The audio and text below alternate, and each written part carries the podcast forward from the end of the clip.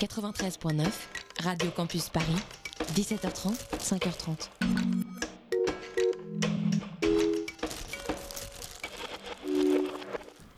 C'est la vibe, la vibe pardon, inénarrable de Radio Campus Paris qui te chatouille les esgourdes et tout de suite c'est la demi-heure.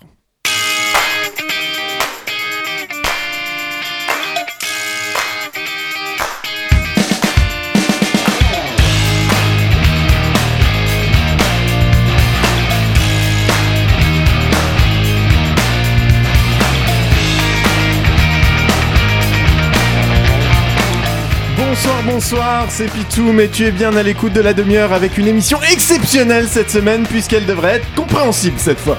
Contrairement à celle du mois dernier hein, qui fut pour le moins rocambolesque, on s'en excuse encore. Euh, elle sera un jour en ligne, probablement, euh, ça arrivera. voilà, il faut qu'on réenregistre deux trois trucs. Avec moi ce soir, du coup pour une émission parfaite ou presque, euh, Jérémy évidemment qui va nous parler d'un sujet chiant. Hmm. De quoi qu'est-ce? Bonsoir. Bonsoir. Trump, l'Europe. Trump, l'Europe. C'est, pas, ça a pas l'air si chiant comme ça. Ah si, je sûr, si, si. Ok, bon, bah on verra bien. En troisième partie d'émission, nous parlerons de la loi justice examinée en ce moment, euh, même à l'Assemblée nationale, avec euh, Hugo Bernalici, député de la France Insoumise. Mais pour l'heure, c'est, euh, c'est la revue de presse de Clémence. Bonsoir Clémence. Bonsoir Pitoun, bonsoir Jérémy. Bonsoir Clémence. Eh bien, c'est, c'est, à toi, je crois. Ça oui, bah, oui, oui, voilà pour vous, mais pour toi aussi, cher auditeur qui n'a pas le temps de suivre l'actualité, pour toi, cher auditeur qui compte sur nous pour de l'information de première main, fraîchement sélectionnée, ciselée, assaisonnée, améliorée peut-être, prête à être servie dans vos prochains dîners mondains, pour toi, cher auditeur, nous avons sélectionné ce mois-ci la crème de la crème de quoi briller en société, de quoi étonner mamie. Et d'ailleurs, mamie, qu'est-ce qu'elle va nous faire à manger à Noël cette année? Elle fait la cuisine, Monique Oui. Qu'est-ce qu'elle te fait à manger? De l'huile. Eh oui, il neige, il fait froid, il est plus que temps de se poser les bonnes questions, les questions de fin d'année. Sachez, et c'est un sondage très sérieux, que 3 Français sur 4 prévoient un menu gargantuesque pour Noël. Le bal des ogres version famille et grand bruit de surpe, champagne au rabais et rancœur mal ravalé. Et oui, le français se pèle le cul aujourd'hui sur des barrages habillés en jaune fluo à faire chauffer des chipolatas dans des pneus de bagnole cramés. Oui, mais le français pense aussi à sa panse de fête et les médias ont bien raison de le rappeler. Il y a des destins, non, pardon, il y a des festins qui nous dépassent. Permettez-moi donc de préciser que 3% des Français prévoient un repas moins copieux que l'année passée. Les répercussions du coût de l'essence, très certainement. 37% se décideront sur euh, du menu dans la première quinzaine de décembre, c'est-à-dire très bientôt. Et 14%, 14% quand même, à quelques heures du repas, gargantuesque donc, mais improvisé insatiable et imprévisible, c'est tout à fait nous finalement, un beau portrait du français. Et ils ont eu raison, ces médias, de relayer ce sondage de la plus haute importance. Tu t'es renouvelé dans les sondages donc Absolument. Hein, très absolument. bien, très bien. Nouveau métier. Bref, passons du banquet familial au banquet républicain, si vous le voulez bien. Car aujourd'hui, Champagne encore, s'ouvrait le Salon des maires, le grand raout des élus locaux emmené par François Barouin. François Barouin, vous voyez, ce républicain, maire de Troyes, qui ressemble un peu à Harry Potter, mais avec la voix d'Agrid. Le mari Ça marche pas mal. Ça marche. Le mari de Michel Larocque. J'en profite hein, pour une fois qu'on peut dire le mari d'eux et non pas la femme d'eux. Un grand raout, disais-je, rassemblement des ventres de la République qui tempêtent qu'ils n'ont pas de moyens, pas de reconnaissance, que leur vie est difficile, que le pouvoir central ne les écoute pas. Un grand moment de lobbying, donc, des collectivités sur le gouvernement pour récupérer des compétences et des pépettes, et des entreprises sur les collectivités, car oui, pendant le Salon des maires, toutes les grandes boîtes ont leur stand exposant au salon pour se faire connaître. C'est juste au cas où hein, nos élus ne sauraient pas ce que font Colas, Google, EDF, etc. Mais cette année, le buffet a un goût un petit peu amer. Un sondage, encore un. Ah oui, eh C'est fou ce qu'on aime sonder les gens. Hein. De l'Observatoire de la démocratie de proximité, car oui, il y a un Observatoire de la démocratie de proximité, qui montre que près d'un maire sur deux ne se représentera pas en 2020. Crise d'évocation, ras-le-bol général, un peu de tout ça. Les maires des petites communes réalisent que leurs électeurs sont dans une relation consumériste avec eux. En d'autres termes, ils en volent pour leur po ah non, pas leur pognon, ils en veulent pour leur vote. Leur vote, tu voulais dire vote. Le vote, absolument on a investi pour 6 ans avec Machin, alors il y a intérêt que Machin fasse ce qu'il a dit qu'il ferait. Alors autant à l'échelle nationale, c'est un peu compliqué hein, d'évaluer la portée d'un mandat, tant les paramètres sont nombreux, c'est complexe, on ne maîtrise pas tout. C'est d'ailleurs pour ça que la Fondation Jean Jaurès a mis deux ans à réaliser le bilan du mandat de François Hollande. Oui, je vous vois, vous êtes un petit peu ébahi. Oui, oui, deux ans, comme quoi il y avait quand même du contenu. Ou des flemmards. Alors qu'à l'échelle locale, à l'échelle locale, hmm, on voit tout de suite si machin a tenu ses promesses. C'est là, c'est immédiat, c'est palpable, c'est du quotidien. Et le quotidien, on le sait, ça irrite. Et l'idéologie, me direz-vous, dans tout ça? L'idéologie, la beauté du vote, le parti, les idées, la promesse d'un monde meilleur? Mon père était tellement de gauche que lorsqu'il est parti, la gauche est partie avec lui. Plus fort, Jérémy, on ne t'entend pas chanter. La gauche est partie. T'es beaucoup trop content. L'idéologie balayée, emportée, écrasée, là où avant les élections municipales servaient d'élections intermédiaires, une sorte de thermomètre politique sans surprise, hein, qui selon la position dans le mandat présidentiel servait soit de faire valoir, soit de vote sanction, l'arrivée de Jupiter a foutu un sacré bordel. Les élus, qu'ils soient socialistes ou républicains, les petits élus de terrain, ont pour beaucoup rendu leur carte en décembre 2017, tablant sur un soutien de la République en marche au moment des élections. La République en marche qui absorbe tout, droite, gauche, tout ce qui est mou et un peu bien implanté. Vous manquez de baron Bah ça tombe bien, je suis baron. Et puis le vent a un petit peu tourné sur le terrain, la République en marche ne s'est jamais vraiment implantée. Les soutiens ont eu du mal à tomber. Alors reprendre une carte ailleurs maintenant, hmm, ça ferait plus sens. On va se présenter en divers droite ou en divers gauche. En fait, on sait plus trop où on habite et c'est problématique parce que mamie, elle, bah, elle nous attend pour Noël et elle a prévu un dîner gargantuesque. Alors voilà, bah, Machin renonce, Machin ne mènera pas la bataille. Ils sont 70% des maires qui ont annoncé ne pas se représenter en 2020. Pourquoi? Pour consacrer du temps à leur vie privée. Et rejoindre la cohorte terrible et silencieuse des chômeurs. Mmh. C'était un petit peu l'actualité du jour. 9,1% hein. c'est le taux de chômage au troisième trimestre 2018. Stable, qu'a dit l'INSEE. Oh non, non, non, pas du tout, hein. euh, en recul, qu'il a dit euh, Bruno Le Maire. Si on regarde sur l'année complète, on a perdu 0,5% de chômeurs quand même. Il y a une baisse de l'augmentation. On les a. Et... Lui, c'était plus sérieux. je, prends la remarque sérieuse. Avec quand même enfin des mecs qui ont voulu très fort un costume et qui se sont mis au travail. Pour les autres, ceux qui refusent obstinément de créer une start-up ou qui ont la phobie des passages piétons, reste-t-il de l'espoir? Mais bien sûr que nous dit le Figaro. Et pour savoir quoi et comment, et vous le relatez, j'ai même été jusqu'à m'inscrire sur le Figaro.fr pour avoir le décryptage réservé aux abonnés. Donc, pour se sortir. Pour se sortir de cette mauvaise passe, le Figaro recommande chaudement de renouer avec une croissance à la hausse, de flexibiliser le marché du travail, de baisser les indemnités chômage pour inciter les gros fainéants à se bouger, pardon, à traverser la rue, de baisser le SMIC et éventuellement de former les gens. Inside each and every one of you, at the very core of your being, is a winner waiting to be awakened and unleashed upon the world. With my nine step Refuse to Lose program, you now have the necessary tools and the insights and the know how to put your losing habits behind you and to go out and make your dreams come true. No hesitating, no complaining, and no excuses. Now I want you to go out in the world and I want you to be winners. No excuses. On va pouvoir ajouter sur la liste des gens à former le délicieux Carlos Ghosn, monsieur Renault Worldwide, qui a été arrêté au Japon aujourd'hui pour avoir légèrement minimisé son salaire pendant quelques années. C'est l'or. Il est l'or. L'or de se réveiller le petit coquin. Et même Bruno Le Maire, qui est très attentif à ne pas créer du chômage supplémentaire, a dit que ce serait bien qu'on trouve quelqu'un d'autre à mettre à la tête du constructeur français. Carlos va pouvoir bénéficier d'une scandaleuse assurance chômage qu'il conviendra vite de baisser, hein, parce que sinon il risque de pas vouloir se remettre au boulot. Et on lui fera faire une petite formation de Pôle emploi sur un métier connexe au sien. Alors, monsieur Gaune, vous êtes dans la voiture hein, parce qu'on manque de transporteurs routiers en ce moment. Dites-moi, vous parlez roumain? Et quand il refusera pour la troisième fois, on viendra le voir pour couper, son alac et lui dire qu'il exagère quand même, hein, qu'il n'est pas de bonne composition, qu'il n'a qu'à traverser la rue pour s'acheter un costume et créer une start-up de l'automobile. Et comment ça, je mélange tout? Bon, la bonne nouvelle, c'est que Georges Tron, lui, ne sera bientôt plus chômeur. Vous savez, Georges, le, maire de Draveil, hein, celui qui avait un petit problème avec les pieds de ses administrés. Le tribunal a considéré que comme les plaignantes pour viol lui avaient un jour dit des mots doux par texto, c'était pas vraiment des viols. Bon, tout en reconnaissant quand même une ambiance hyper sexualisée au sein de la mairie. Enfin, si on peut plus partout et tranquille maintenant. Donc, Georges, qui pensait ne plus jamais mettre les pieds à la mairie, était au pied de guerre pour euh, repartir à l'assaut. Bon pied, bon oeil, un petit pied de nez au détracteur. Eh, les mecs, je reviens, j'espère que vous m'attendez de pied ferme. J'ai fait des pieds des mains pour prouver mon innocence, gare à celui que je trouve les doigts de pied en éventail. Ouais, ok.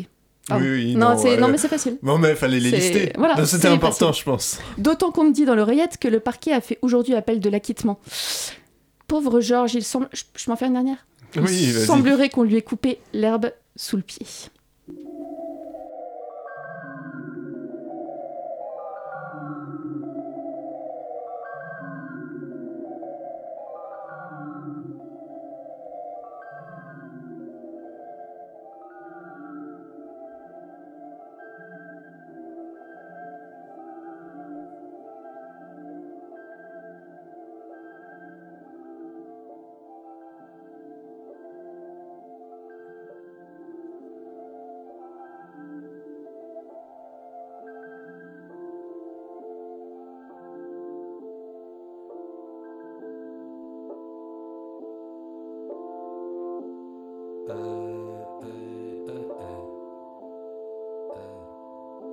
Tu m'es je ne compte pas, je ne compte plus. Comme tu m'éclaires au nucléaire, j'ai le ciel bleu. Tu me ramènes quand je déraille un jour sur deux. Le temps qui passe sans ton visage, c'est pas heureux. J'aime pas compter, j'aime pas savoir qui gère le jeu. Jouer entre nous, ça reste jouer avec le feu. Au fond des corps, un cœur qui bat, ça se bat vieux. Et les nuages qui scindent le ciel, un peu. Le temps qui passe, ça n'a pas d'âge, ce n'est pas Dieu. Y aura de quoi faire des histoires, faire des envieux. Et au final, t'auras ta part, t'auras pas mieux.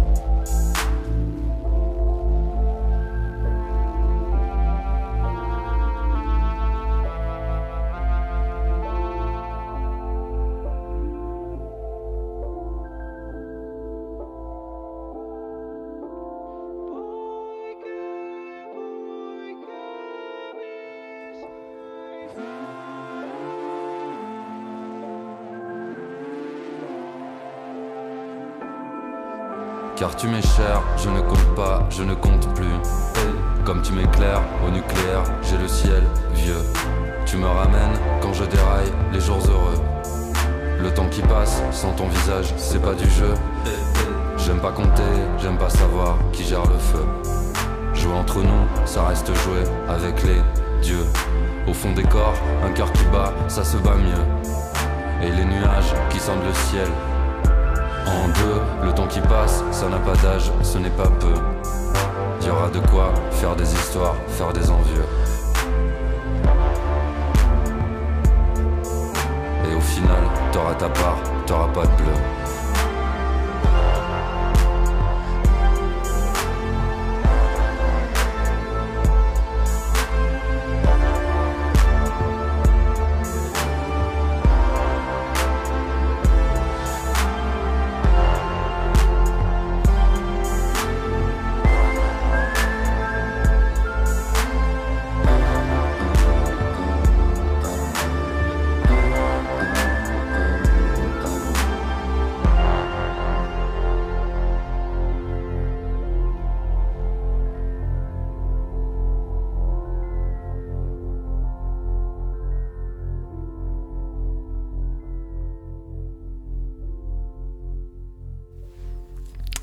C'était Nucléaire de Haut-de-Zen sur Radio Campus Paris. Et tu es toujours à l'écoute de la demi-heure avec euh, l'heure tant attendue. Je veux dire, le, le moment exceptionnel de la demi-heure, celui que tout le monde guette chaque mois. Jérémy, je me tourne vers toi.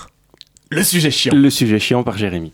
Euh, merci Pitoum. Euh, Aujourd'hui, je vais te parler, cher toi qui nous écoutes, de Donald. Non pas Duck, qui est pourtant le premier hein, qui sort quand tu fais une recherche sur un moteur euh, de recherche internet, mais Trump. Et je t'entends déjà soupirer, je sais ce que tu te dis. Qu'est-ce qu'on s'en fout de Donald Trump? Un océan nous sépare de ce bel homme à la peau orange et à la moumoute blondasse. Oui, mais ce bel homme... non, non, pas maintenant. Non, non, non, non, ta gueule Donald. Ouais, great again, voilà, ta gueule, merci. Donc, qu'est-ce que je disais? Oui, certes, un océan nous sépare de ce bel homme, disais-je, mais on ne parle pas du président du Kiribati qui parle. Teneti Mamo Quoi? Teneti Mamo ah oui, oui, oui, effectivement, c'est exact. Euh, le président donc de, enfin, on qui, qui, qui, est d'ailleurs l'ancien ministre des Finances de Teburoro Tito, l'ancien président. D'accord, très bien. Oui, merci Clémence. Non mais on s'en fout. En fait, on s'en fout de Kiribati. C'est rien ah bah, Kiribati. Dans 20 ans, Kiribati ça n'existe plus. C'est sous l'eau, c'est englouti avec tous nos espoirs de voir l'humanité survivre au prochain siècle. Merde. Bon, d'accord? Bon. Pardon, ce que je voulais dire, c'est donc que Donald Trump reste le président de la première puissance mondiale et c'est pas complètement anodin. Mais j'ai pas envie de parler de Trump comme ça, dans le vide. Parce que. Non. Oui, non, mais. Oui, oui, non, mais ça, non, merci. Ça suffit de me couper la parole toutes les 15 secondes. Oui, comment vous voulez que je développe un sujet chiant euh, dans ces conditions? Moi, ça, c'est pas possible. Oui, merci, merci. Bon, c'est pas grave, c'est pas grave, Donald. Écoute, je sais que c'est pas ton fort, Donald, mais concentre-toi un petit peu, s'il te plaît, c'est pénible à la fin. Oui, non, je t'en prie, je t'en prie. Bon, Trump, donc. Trump et l'Europe, plus particulièrement. Parce qu'on a tendance à le prendre pour un demeuré, le Donald. Mais paradoxalement, je suis persuadé que c'est là sa grande force. Non seulement le bonhomme est loin d'être l'idiot qu'on a envie de, de, dépeindre pour se rassurer, mais il a une idée plutôt très claire du monde dans lequel il évolue et ce qu'il veut en faire. D'ailleurs, et même si je sais bien que les promesses n'engagent que ceux qui ont envie d'y croire, son programme idéologique est plutôt limpide. Il l'a jamais vraiment caché. Allez, vas-y, Donald, fais-toi plaisir cette fois. Together, we will make America strong again. We will make America wealthy again. We will make America proud again. We will make America safe again. And yes, together, we will make America great again. Ouais, non mais je le sens moins. Je, sens que tu as mis moins d'entrain là, Donald. Bon, mais Moi, j'ai des larmes quand même. Hein. J'ai la petite larme. J'ai la larme, j'ai la larme. Bon, mais il serait temps de prendre son slogan au sérieux. Make America Great Again. Quand on s'y arrête quelques secondes, les slogans politiques, c'est toujours un peu débile. Hein. Le J'ai 7 ans, laissez-moi grandir, slogan de euh, De Gaulle en 65 à propos de la 5ème République. Euh, la force tranquille de Mitran en 81. Et On se détend sur Mitran. Ensemble, ensemble, tout devient possible. Sarkozy en 2002 et mon petit préféré. On se détend sur Sarkozy. Non, pardon. et mon petit préféré, le courage de la vérité. Je l'aime beaucoup celui-là parce que ça c'est Fillon en 2017. Et c'est beau. C'est beau. Et j'ai une deuxième larme. Bref, c'est toujours à base de ensemble, possible, mouvement, courage, etc. C'est normal, c'est tourné vers l'électorat interne. Ça n'a pas vocation à être destiné à l'international. C'est censé mobiliser, électriser, mais pas trop quand même. Hein. Faut faire voter les gens, pas les mettre dans la rue. Mais l'idée de Make America safe again, wealthy again, proud again, great again, pour le pays qui depuis 45 et surtout depuis la chute du mur de Berlin en 91 assume le rôle de gendarme du monde, ça veut dire quoi? Bah, ça veut dire que ce rôle, le président des États-Unis n'a plus vraiment envie de le tenir. Et là, il y a un élément qui me paraît intéressant. Et c'est là où on arrive sur le sujet chiant à proprement parler. Robert Putman, qui est un, un, universitaire américain spécialiste des relations internationales, a développé dans les années 80 le concept de two-level games, qu'on peut traduire par jeu à deux niveaux. L'idée, c'est de dire que tant qu'on est dans des États qui restent indépendants, interdépendants, pardon, dans leurs économies et leurs relations internationales, et tant qu'ils demeurent des démocraties électives, bah, leurs représentants sont obligés de jouer à deux niveaux. Niveau à la fois domestique, sur la scène nationale, devant leurs électeurs auxquels ils doivent des comptes, et au niveau international, dans des négociations entre pays par exemple, alors qu'il peut y avoir des pressions des autres États, etc. Et comment dire? Bah, souvent, ce deuxième niveau, ça sert à une chose, euh, ça sert à dire une chose à un niveau et un autre à un autre, un autre niveau. On va prendre un exemple tout de suite, c'est le jeu du c'est pas moi, c'est l'Europe. Debout la France, maintenant. Vrai ou faux, l'euro a augmenté le coût de la vie? Oui, c'est vrai, parce qu'il y a eu un impact très négatif euh, sur le coût de la vie. Prenons un exemple euh, sur la baguette. En 2002, une C'est bien français, ça. Oui, euh, ça, parle, à tout le monde, ça. Une baguette en France, c'était à peu près 3 francs. Aujourd'hui, elle est à peu près à 6,5 ou 7,5. Enfin, je sais pas, moi, quand je vais acheter ma tradie, elle doit être à 1 euro, 1,15 euro. Ça dépend des boulangeries. Mais c'est un bond de 100% du, coût de la baguette. Et moi, je pose la question, est-ce que les salaires et les pensions de retraite ont augmenté de plus de 100% depuis 16 ans Évidemment que non. Voilà, bon bah ça c'est Bernard Monod, eurodéputé Debout la France, qui nous parle de sa baguette. C'est un exemple intéressant de jeu à deux niveaux, pourquoi? Parce que premier niveau, le monsieur qui est en train de critiquer l'Europe là, il en vit, hein. Il est membre d'un comité pour les affaires économiques et monétaires, membre de la délégation pour les relations avec les pays de l'ASEAN, c'est très concrètement son gagne-pain. Mais deuxième niveau, quand il est sur la scène nationale, il raconte que si la baguette a doublé de prix, c'est la faute à l'Europe Méchante Europe va Et puis ça permet de passer sous silence que euh, si depuis la création de l'euro, la baguette a certes augmenté de 1,5% par an, le SMIC par exemple a augmenté lui de 2,4% par an. Donc que son argument est faux, mais ça c'est un autre débat. Pourquoi cet aparté donc? Pourquoi parler de cette théorie de Putman et quel rapport avec Donald? Bah parce que les universitaires ont bien identifié que l'idée même de jeu à deux niveaux pousse les politiciens à dire et faire des choses à un niveau et ne pas tout à fait les assumer à l'autre, donc reporter la faute sur les autres. Pour un ministre, ça va être c'est pas ma faute, c'est l'Europe. Pour un député, oh, c'est pas ma faute, c'est Paris. Pour un maire, bah, c'est pas moi, c'est la région, c'est le département, c'est le reste du monde, cocher les mentions inutiles. Donc, quand Trump est arrivé à la Maison Blanche, beaucoup ont réagi en se disant sa grande gueule, c'est de la façade. C'est d'abord et avant tout à destination de son électorat, électorat qui d'ailleurs dépend de son euh, duquel dépend son existence politique. C'est une posture pour le deuxième niveau. Sauf que euh, sauf que non. En fait, pas mal de dirigeants se cachent pas d'avoir espéré qu'après l'orgie de démagogie de la campagne présidentielle de 2016, Donald rentrerait dans le rang en endossant enfin les habits de président des États-Unis, qu'il fasse son show au deuxième niveau, ok, mais à un certain niveau, tout le monde, parce qu'à un certain niveau tout le monde le fait, euh, mais pas qu'il s'en tienne là. Mais bon, en fait, rien qu'à écouter son discours d'investiture, c'était pas complètement gagné. Washington flourished, but the people did not share in its wealth. Politicians prospered, but the jobs left and the factories closed. The establishment protected itself, but not the citizens of our country. Voilà, en gros, ça c'est l'argument massu de Trump, hein, répété à ce moment-là. Washington, c'est l'élite. C'est l'establishment coupé du monde qui connaît rien à la vraie vie, Rappel amusant, c'est un milliardaire, un né avec une cuillère en diamant dans le cul qui dit ça, et les électeurs font oui, oui, il a raison. Fin du rappel amusant.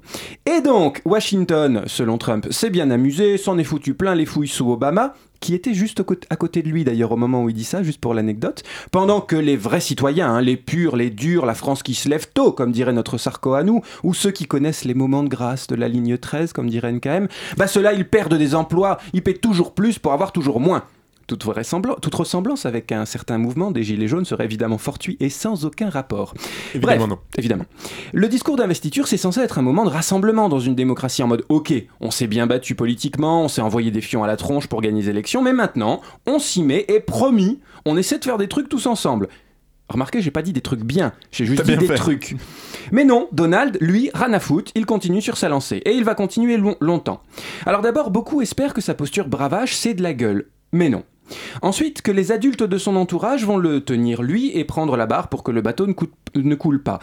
Mais non. D'ailleurs, ces supposés adultes sont débarqués un par un. Et très franchement, je finis par être persuadé aujourd'hui que c'est probablement l'aspect de Trump qui plaît le plus à son électorat, avec toujours ce fantasme de l'homme fort en arrière-plan, l'homme qui dit ce qu'il fait, qui fait ce qu'il dit, en tout cas en apparence. Parce que dans les faits, c'est toujours marrant de constater le décalage, de type euh, j'accuse les démocrates d'avoir pillé les comptes de la nation, surtout avec l'Obamacare, cette couverture santé pour socialistes. Nous, les républicains, on sait gérer un budget, votez pour moi. D'ailleurs, on a décidé d'accorder 1500 milliards de baisse d'impôts sur 10 ans et donc de creuser le déficit de 17% à 580 milliards d'euros. Bref, on l'aura compris, Donald, il poursuit sa partition. Il défend l'Amérique d'abord et merde aux autres. Et ça peut poser quelques menus problèmes, comme dirait JC. Nous entretenons avec l'administration Trump des relations parfois difficiles, mais tout de même inspirées par cette volonté qui est la nôtre de ne pas quitter toutes les logiques de nos relations transatlantiques que nous avons euh, érigées depuis la fin de la Deuxième Guerre mondiale. Nous avons avec Trump, notamment pour ce qui est du règlement des différents commerciaux, qui, pourraient être les nôtres, des, des relations suivies, continues, on le sent, hein, l'optimisme de notre cher président de la Commission européenne. Et je t'assure, cher toi qui nous écoutes, dans le petit monde très feutré, très polissé de la diplomatie européenne, entendre Juncker qui dit clairement que les relations avec l'administration Trump ne sont pas faciles et que ce qu'il peut dire de mieux, c'est que ouais, bon bah on suit les dossiers quoi, ça vaut son pesant de cacahuètes. Et pourtant, les dirigeants européens ont essayé de jouer le jeu avec euh, l'allié américain traditionnel. Bon, nous on connaît plutôt les actions de notre Ken national, le coup du par exemple Make our planet great again. Voilà, ça c'est quand les États-Unis ont quitté les accords de Paris sur le climat et que notre Ken a joué son Vatou bleu-blanc-rouge en disant Venez chez nous les Amerlocs, nous c'est la, c'est la Startup Nation. Alors même que les chercheurs du CNRS voyaient leur crédit et leur poste gelé, mais ça c'est aussi un autre débat. Ou alors quand Macron glisse des petites piques dans son discours au Congrès américain comme Commercial war is not the proper answer to these evolutions. Ou comme There is no planet B. Voilà, j'avoue, j'avoue, je suis pas un très grand fan moi-même de notre président, mais il faut reconnaître qu'il faut avoir des bollocks pour se rendre dans un parlement étranger et assumer de dire de l'autre qui nous a invités qu'il fait un peu de la merde. Mais si notre Ken fait ça avec des paillettes pour que tout le monde le voit bien, d'autres sont plus discrets ou discrètes.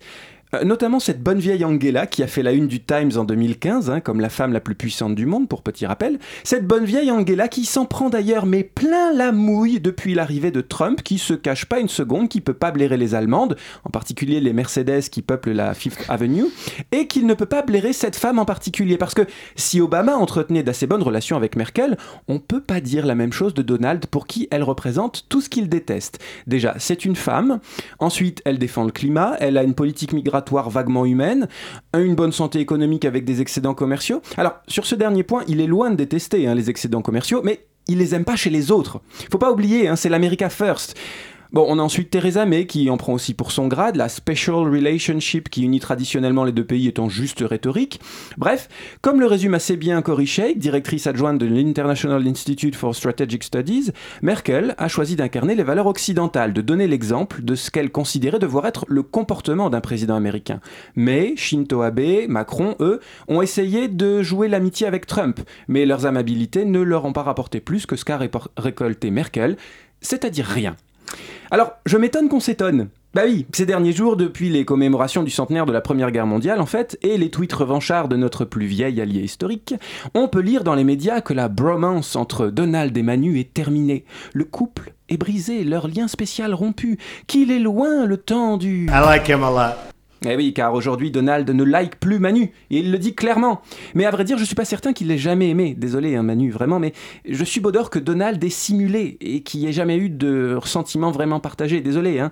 Mais parce que oui, très concrètement, les pays européens, Trump ne les comprend pas et surtout il les méprise. Il appelle l'UE le consortium. Il se réjouit très clairement du Brexit, on pourrait croire d'ailleurs que c'est une bonne chose, euh, si par ailleurs il proposait quelque chose au Royaume-Uni pour lier plus concrètement les deux pays entre eux, mais même pas. En fait, il se réjouit simplement de voir May dans la merde, affirme que Boris Johnson ferait un merveilleux Premier ministre, mais bon, ça, ça doit être parce que Trump et Johnson sont unis par des liens capillaires, mais ne propose rien pour aider l'allié dans la merde. Ce qu'il propose régulièrement, en revanche, notamment aux ministres et aux chefs d'État européens, c'est de quitter l'Union européenne.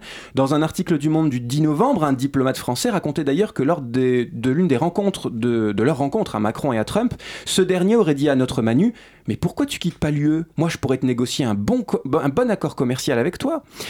Trump n'a d'ailleurs toujours pas compris que l'Europe étant l'Europe, les accords commerciaux bilatéraux ne sont pas possibles. On ne signe pas avec Paris, Rome ou Berlin, mais avec l'ensemble de l'Union européenne. Et en fait, eh ben c'est problématique. Par exemple, le 9 avril dernier, notre Manu reçoit en sa belle demeure, alors je vais, ça va être difficile, Dalia Grybauskaite, présidente, ça passe, ça passe, présidente lituanienne, Raymond V. Jonis, son homologue letton, et Kersti Kaljulaid, présidente estonienne, qui reviennent tout droit de Washington.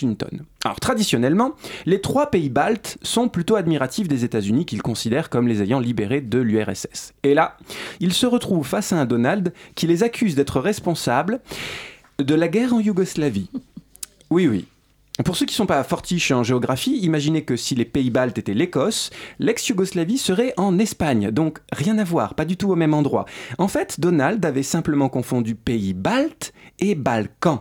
En même temps, c'est vrai, ça ressemble un peu, vaguement. oui, enfin, il y en a qui pensent que la Guyane est une île, alors. Voilà. Allez, dernier exemple, parce qu'il est drôle aussi, l'OTAN. I have been very, very direct with Secretary Stoltenberg and members of the alliance in saying that NATO members must finally contribute their fair share and meet their financial obligations.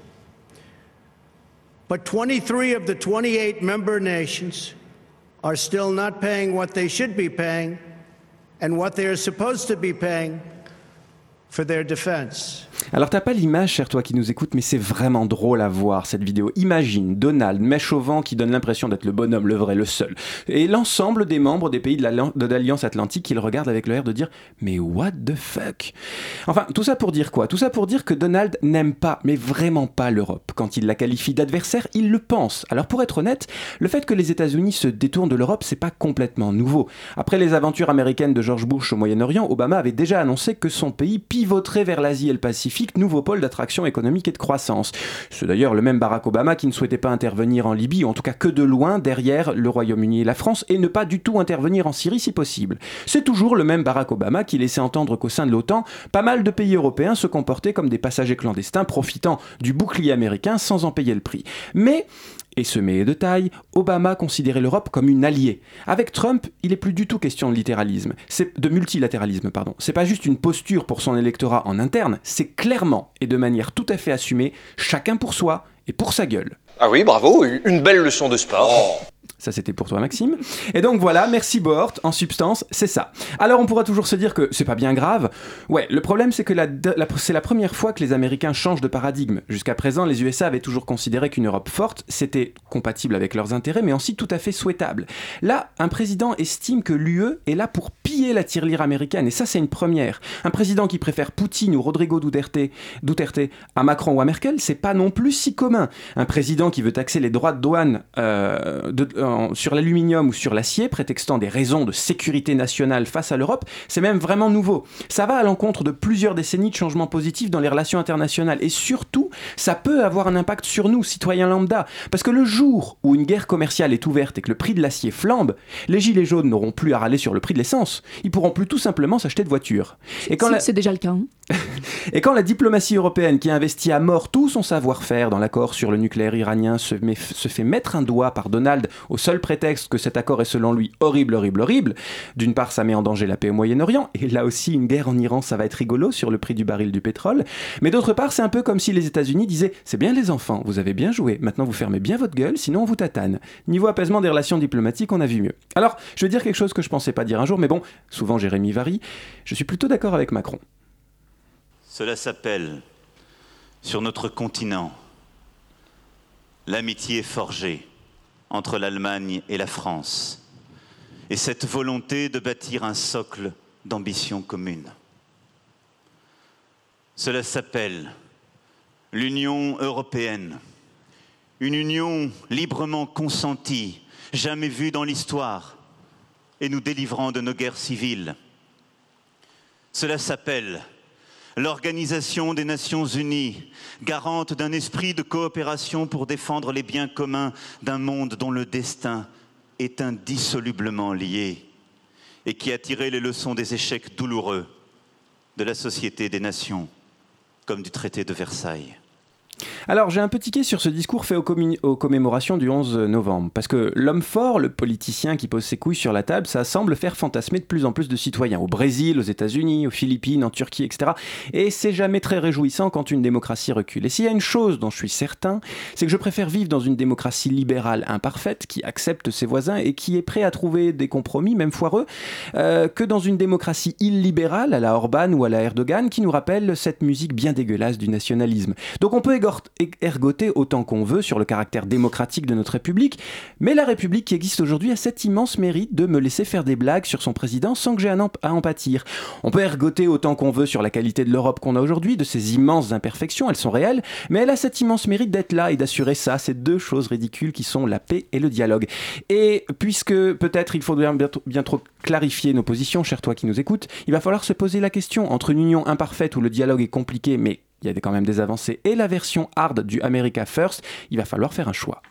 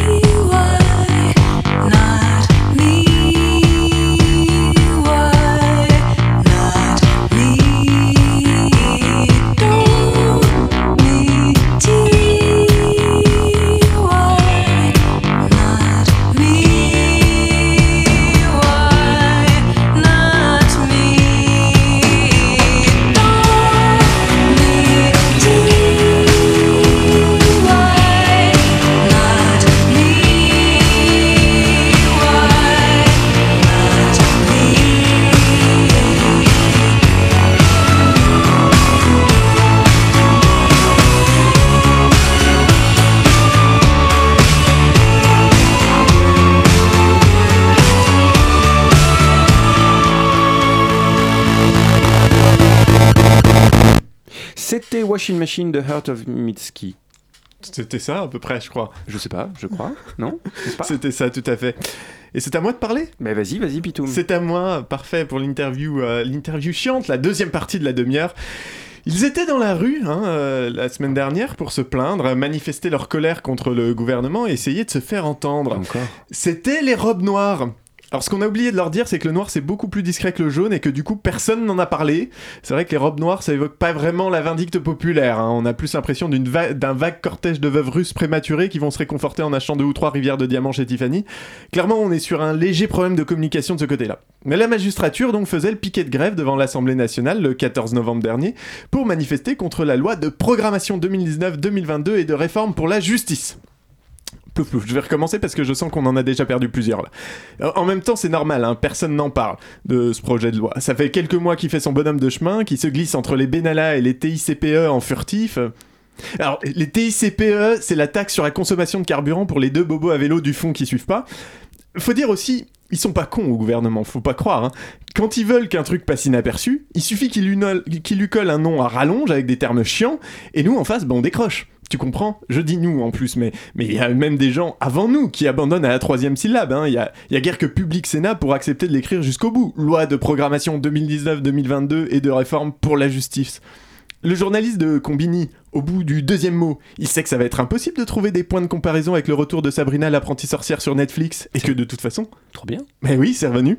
Et que de toute façon, rien que le nom, il tient pas en un tweet. Mais je dis ça, mais même Libé, Le Monde ou Le Figaro, ça les met en PLS. J'ai compté 6 articles sur les 6 derniers mois à E3, alors que j'en ai trouvé 9 en cherchant sur ces mêmes sites pipi caca. Non mais je vois vos, je vois vos regards snap, Clémence et Jérémy, jugeant avec mépris cette rhétorique un brin trivial, mais j'estime que quand la presse, avec un P majuscule, s'intéresse plus à ses penchants scatophiles qu'à la restructuration en profondeur de l'appareil judiciaire, il faut des lanceurs d'alerte pour le dire. C'est ainsi que je me suis levé pour partir en quête de vérité, puisque cette semaine, le texte de loi, après avoir été voté au Sénat, arrive devant la représentation nationale. Je me suis lancé corps et âme vers une contrée lointaine pour chercher le Graal, à l'autre bout du monde, là où les coutumes et la faune locale sont à mille lieues de ce que l'on connaît. De l'autre côté de la Seine je t'assure, auditrice, qu'après avoir vu un serre-tête et une jupe tailleur rappeler alors Philippe, Henri et Jean-Mathieu, respectivement 7, 6 et 4 ans dans le métro, tu n'es plus la même. Voilà, donc je me suis rendu aux 3 rue Aristide Briand, Red Métro Assemblée nationale sur la ligne 12, à la rencontre d'un député ayant participé à l'examen du texte en commission des lois. Hugo ici, député de la deuxième circonscription du Nord, qui comprend notamment une grosse partie de Lille et Villeneuve d'Ascq, là où il y a le, stade de, foot pour le LOSC, hein, pour euh, situer pour ceux qui nous écoutent. Euh, et j'étais avant euh, attaché d'administration du ministère de l'Intérieur je m'occupais de, la comptabilité des services de police et de gendarmerie euh, de, la région Nord-Pas-de-Calais-Picardie. Voilà ce que je faisais avant. Et euh, du coup, là, je, suis membre de la France Insoumise et membre aussi de la commission des lois. Commission des lois qui euh, est en train de traiter en ce moment du projet de loi justice, mais qui a vu aussi le projet de loi sur la sécurité intérieure, la lutte contre le terrorisme, mais aussi des aspects réglementaires. genre la politique de l'eau, transfert aux collectivités territoriales, bon, voilà. c'est hyper large et c'est très très prenant. Ça, tombe bien de parler un peu de, d'une commission d'une manière générale parce que on en entend quand même de plus en plus parler des commissions. C'est vrai que j'ai l'impression que dans cette mandature, on les voit plus ou on s'y intéresse plus, en tout cas à ce qui s'y passe. Euh, parce qu'auparavant, on avait quand même beaucoup cette image de euh, le député, son rôle, c'est d'être à l'Assemblée nationale et de voter les textes et puis de temps en temps euh, aller au pupitre et, et, dire quelque chose, quoi. Mais on n'avait pas tout ce travail annexes et préliminaires euh, qui, que sont les commissions. Est-ce que tu peux rapidement euh, décrire comment ça se passe, une commission, et ce que vous y faites, vous, en mm. tant que député?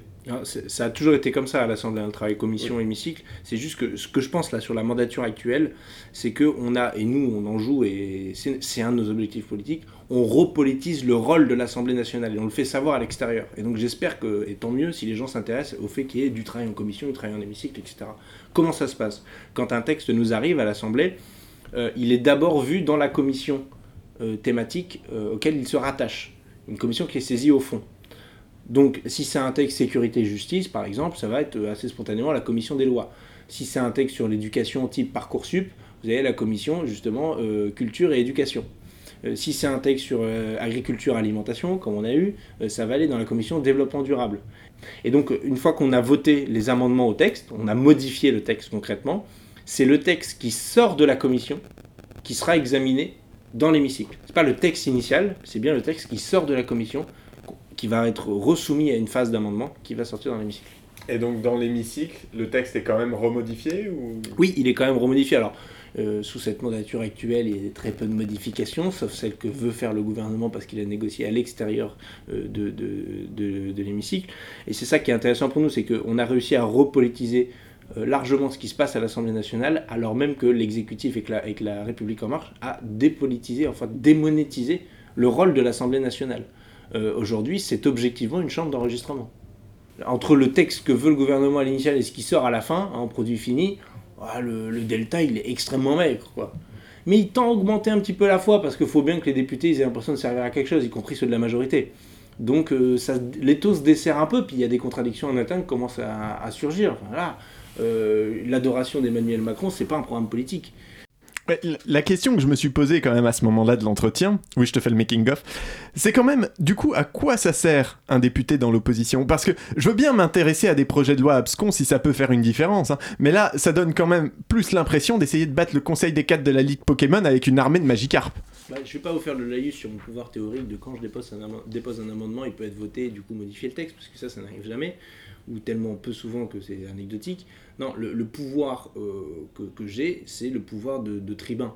C'est-à-dire d'assurer la fonction tribunicienne, de porter une parole et un positionnement politique qui a une résonance dans la société, ou qui vient de la société. Les deux, en fait, en réalité. Euh, par exemple, là, sur le projet de loi sur la justice, on était à la manifestation avec les avocats euh, tout à l'heure.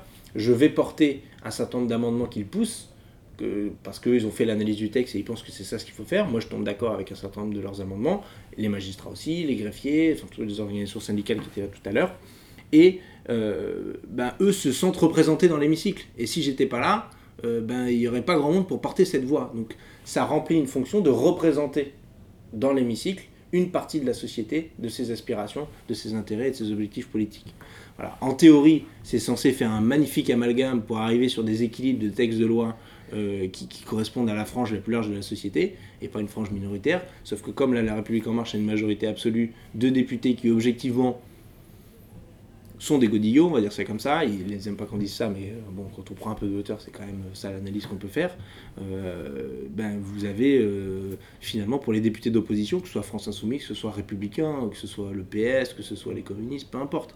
Euh, une, capacité à transformer les textes qui est très très très très minoritaire. Donc c'est surtout du positionnement politique pour essayer de convaincre sur la durée les électeurs, euh, les citoyennes et les citoyens pour espérer un changement politique aux prochaines élections. Ok, donc du coup, à défaut de changer le monde, on va lui laisser faire ce qu'il peut faire, à savoir nous parler du texte de loi et de sa position en tant que représentant sur les différentes mesures proposées. Les points bons, en fait, c'est des, des modifications assez techniques pas très intéressantes, qui vont faire gagner un peu de temps euh, dans des procédures euh, là où il n'y avait pas besoin d'en perdre. Euh, donc c'est ça le, quelques articles sur lesquels on va voter pour. Honnêtement, c'est vraiment pas intéressant de rentrer dans ce niveau de détail. Par contre, la plupart des, articles, on va, même pour quasi très grande majorité des articles, on va voter contre. Il y, a, plusieurs reculs sur plusieurs points, parce que il faut savoir que ce texte, c'est un monstre. Hein. Il y a, donc il y a les moyens budgétaires, ça c'est un article hein, sur la cinquantaine, donc ça c'est vite fait. Euh, moyens budgétaires et humains. Et puis après, il y a une réforme de la procédure civile, parfois de certains aspects du code civil. Il y a une réforme de la procédure pénale. Il y a une réforme du code pénal. La procédure pénale, c'est pour mettre en œuvre euh, avec la police, le magistrat, etc. Le code pénal, c'est les peines encourues euh, dans un certain nombre de, de, cas de figure, et notamment les aménagements de peine en lien avec les prisons et tout ce qui s'ensuit. Euh, et il euh, y a en plus des trucs bonus comme ça, parce qu'il y a une annexe euh, à la loi qui propose des perspectives budgétaires, notamment par exemple la construction de 20 centres éducatifs fermés, en plus pour les mineurs, pour la justice des mineurs et pour la protection judiciaire de la jeunesse. Donc la philosophie générale, en quelques mots, c'est un budget en forte hausse, en forte hausse, 5% par an jusque 2022, qui est une hausse substantielle, hein, insuffisante hein, euh, à mes yeux, clairement, parce qu'il faudrait qu'on arrive à 9,5 milliards du budget de la justice pour, 2000, euh, euh, pour 2022 et on va arriver à 8,3. C'est ce qu'on avait chiffré, 9,5 milliards, nous, dans notre programme de la France Insoumise en 2017. Euh, pour être à peu près au niveau européen. À peu près, hein, le rattrapage. Parce qu'on a quand même deux fois moins de magistrats qu'en Allemagne par habitant, par exemple en France, hein, pour donner un indicateur. On est très très mauvais au niveau de la justice, en pourcentage du PIB, en tous les indicateurs qu'on veut. On est en queue de peloton au sein de l'Union Européenne. Il faut quand même que les gens le sachent. Si à un moment donné ils se demandent pourquoi la justice est si longue et si lente, euh, ben, a pas trop de secret, quoi. C'est qu'il n'y a pas suffisamment de monde. Euh, non, mais c'est important de le rappeler, quoi. Donc déjà sur les moyens, et l'augmentation du budget, elle va être essentiellement consacrée à la construction de nouvelles places de prison. Donc déjà un texte sécuritaire qui vise à rassurer l'opinion publique en disant regardez on est, on fait de la, on est ferme, les, les méchants les met en prison, etc. Alors même qu'on a eu un discours du président de la République qui disait on met trop de gens en prison et pour rien, euh, ça suffit il faut, euh, euh, euh, améliorer les alternatives à l'incarcération, tout ça, parce que ça marche mieux, il y a moins de récidives. Et, il dit ça, et en même temps, c'est le fameux en même temps d'Emmanuel Macron, je construis quand même 7000 places de prison. Or, 7000 places de prison à construire, ça va être au moins 1,5 milliard.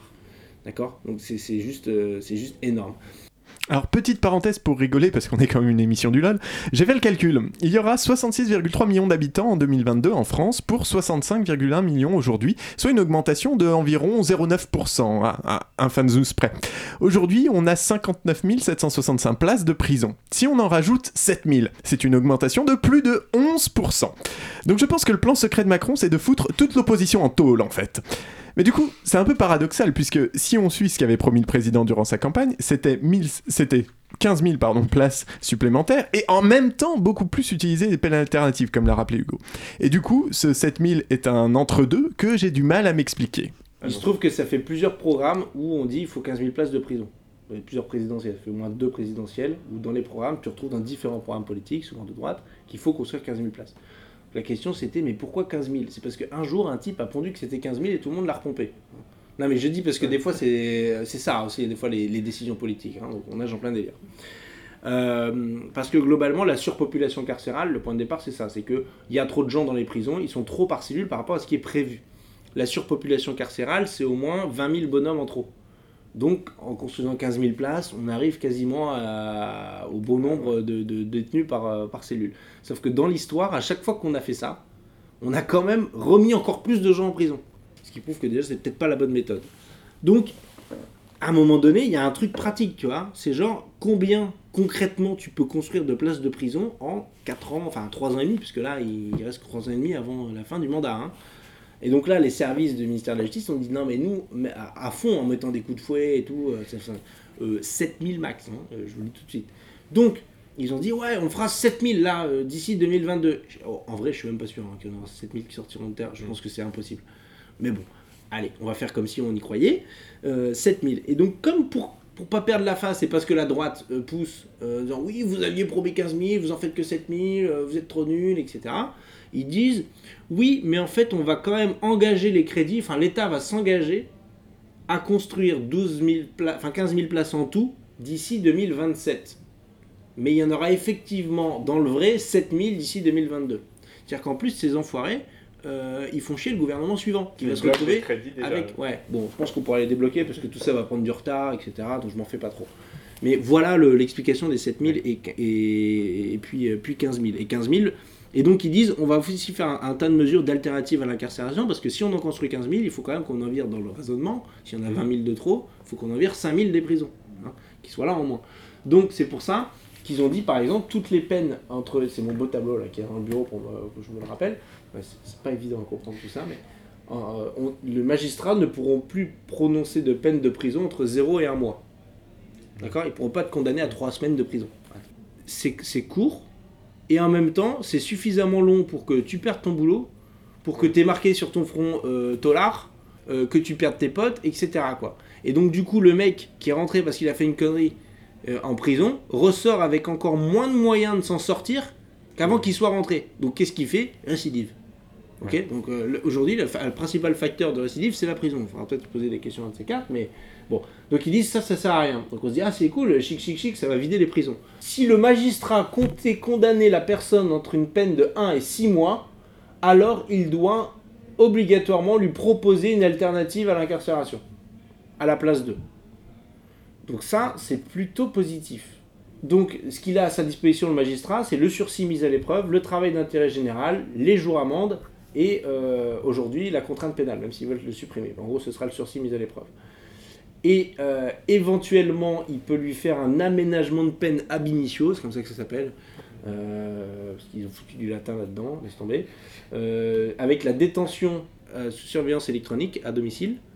Donc c'est en gros c'est le bracelet électronique où là tu dois être à certaines heures chez toi.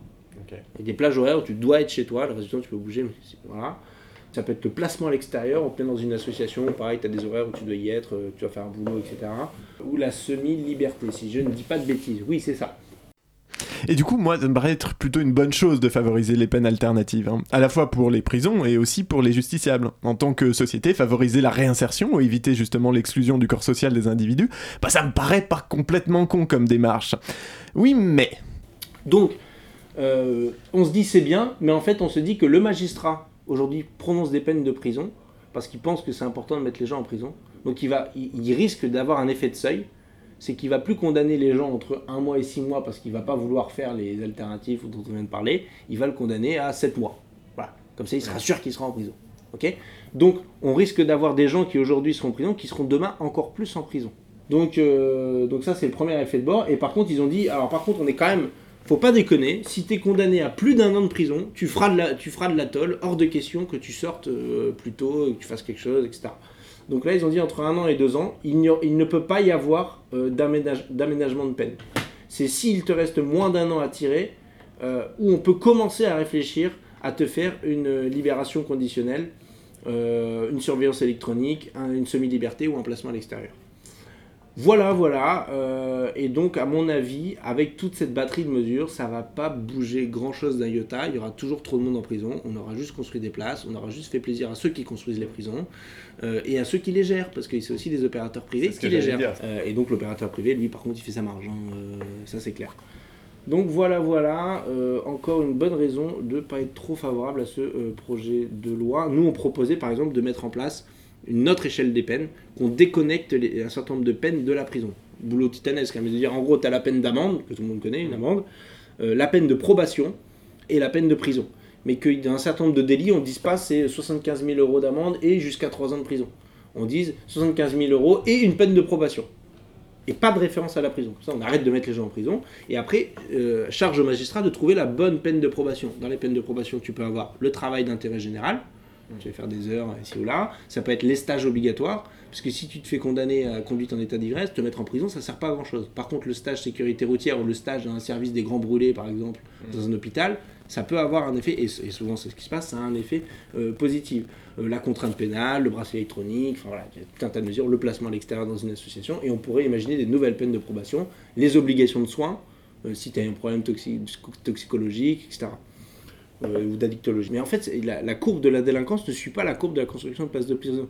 on, a beaucoup plus vite construit des places de prison et rempli des places de prison que, la délinquance n'a augmenté. Même des fois, elle baisse et on continue de mettre plus de gens en prison. Pourquoi? Parce qu'on a durci les peines.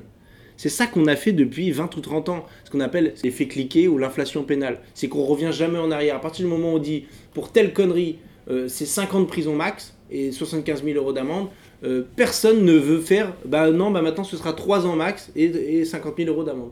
À chaque fois, c'est plus, plus, plus, plus, plus. Et après, on se dit, ah tiens, merde, il y a plus de monde en prison et pendant plus longtemps. Bizarre quand même. Ah non, c'est pas bizarre, c'est normal. Donc si on revoit pas ça, cet aspect-là, on continuera de mettre des gens en prison. Et du coup, bon, là, on a pas mal parlé des prisons qui, qui sont un point important euh, de ce texte, mais sur le reste du projet de loi, qu'est-ce que ça donne?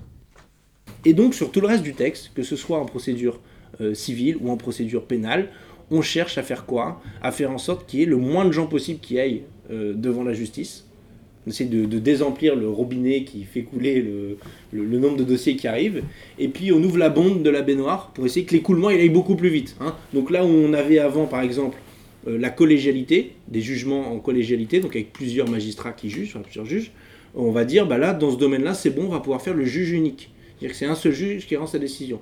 Pourquoi on avait fait la collégialité? C'était suite à l'affaire d'Outreau parce que c'était un juge unique, on a dit bah c'était peut-être pas terrible, il y a peut-être des domaines où bon, il euh, faudrait peut-être plusieurs magistrats quoi, parce que pour éviter les erreurs de justice, parce que ça peut coûter cher à des gens, parce que je rappelle qu'il y a des gens qui, sont, qui ont passé quand même une perte de temps en prison pour rien, hein. Euh, donc c'est pas anecdotique. Donc on, revient complètement sur la collégialité pour mettre le juge unique. Euh, on oblige les gens à faire des médiations au préalable avant d'aller devant le magistrat. À la limite, j'ai envie de dire pourquoi pas. Il y a, ce qu'on appelle les conciliateurs de justice qui permettent de faire ça gratuitement. Or, il y en a trop peu, et du coup ça prend beaucoup de temps. Qu'est-ce qui va se passer par votre conséquence? Les gens vont passer par des médiations payantes, soit par un avocat, soit par un médiateur, soit par une plateforme en ligne. Il y a même des trucs en ligne, c'est déjà en train de fleurir sur Internet. Ils attendent que le texte de loi pour passer, et donc plutôt que de L'argument, c'est de dire ouais, mais attendez, devant, le magistrat, au tribunal, ça prend 6 mois, 1 an. Là, avec une médiation, euh, vous payez 50 balles ou 60 balles, bim, euh, en 3 semaines c'est réglé, puis vous signez un document qui, fait force, de, enfin qui, est contractuel entre les parties, puis c'est bon, on y va. Quoi. Euh, donc on va privatiser à double sens, c'est-à-dire rendre privé, faire un échange privé horizontal, une justice horizontale entre les parties, beaucoup plus, alors qu'avant c'était devant le magistrat, ce qui n'est pas forcément mal en soi, mais devrait mieux être mieux cadré, et puis surtout privatiser au sens économique, où avant des choses qui étaient gratuites vont demain être payantes. Ah voilà, bah ça, ça devrait faire bouger les Français quand même, parce qu'on sait combien ils aiment pas euh, qu'on les fasse raquer.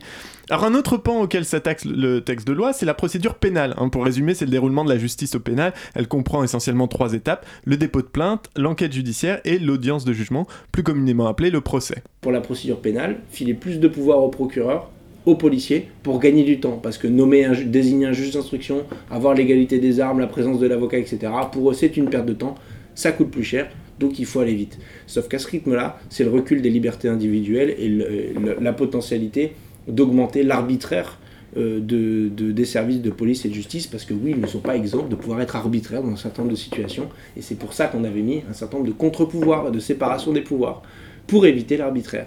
Et sauf qu'on est en train de mettre les pieds dedans. Voilà, les pieds dedans, les pieds devant, si je peux me permettre cette galéjade pour finir cet aperçu du projet de programmation 2019-2022 et de réforme pour la justice. Comme peu de gens s'intéressent à ce projet de loi, je ne pouvais pas partir sans poser la question qu'on doit poser à un député France Insoumise quand il s'agit de mettre la lumière sur un projet de loi controversé du gouvernement. Et euh, si oui, dernière question, vous allez ramener quoi dans l'hémicycle cette fois pour parler de la... pour faire que les gens s'intéressent? Bon, écoute, euh, j'hésite à ramener un paquet de feuilles longues, de feuilles à rouler, parce que parce qu'il y a euh, il y a un amendement qui prévoit de mettre en place l'amende forfaitaire pour l'usage simple de stupéfiants. Que ce soit plus pénal, enfin ça restera du pénal, mais en gros, si tu te fais choper euh, dans la rue avec du cannabis sur toi en tant que consommateur, après, aujourd'hui, normalement c'est une procédure pénale, donc on te garde à vue, on te fait un procès verbal transmis au magistrat, tu te fais convoquer par le, juge, il te fait, soit il te fait un rappel à la loi, enfin bref, etc. C'est la procédure pénale qui s'applique. Là, demain, tu auras un PV de 200 balles. Voilà, et je pense que c'est complètement inconséquent par rapport aux enjeux sur le cannabis. Nous, on est pour la légalisation du cannabis, euh, de, la, production à la vente encadrée par l'État. Euh, il y a d'ailleurs un collectif qui vient de se monter des policiers contre la prohibition, je signale, si les gens veulent aller voir, il y a un site internet, très intéressant. Euh, et donc peut-être pour interpeller sur le sujet en disant grande hypocrisie, 52% des Français ont déjà fumé un joint au moins une fois dans leur vie. Euh, on trouve des paquets de ce genre-là, donc le paquet de feuilles longues, euh, à tous les coins de rue, dans la plupart des commerces de proximité, dans tous les tabacs euh, de France et de Navarre. et on vous dit, oh non, non, le cannabis c'est mal, etc. Bon, ça va 5 minutes quoi. autant le réglementer, l'organiser, prendre les recettes fiscales qui vont bien, faire les campagnes de prévention et de santé qui vont bien avec. Et puis sans doute qu'on aura moins de gens qui fument à la fin, des produits de meilleure qualité, mieux encadrés et des gens qui travaillent légalement dans le circuit.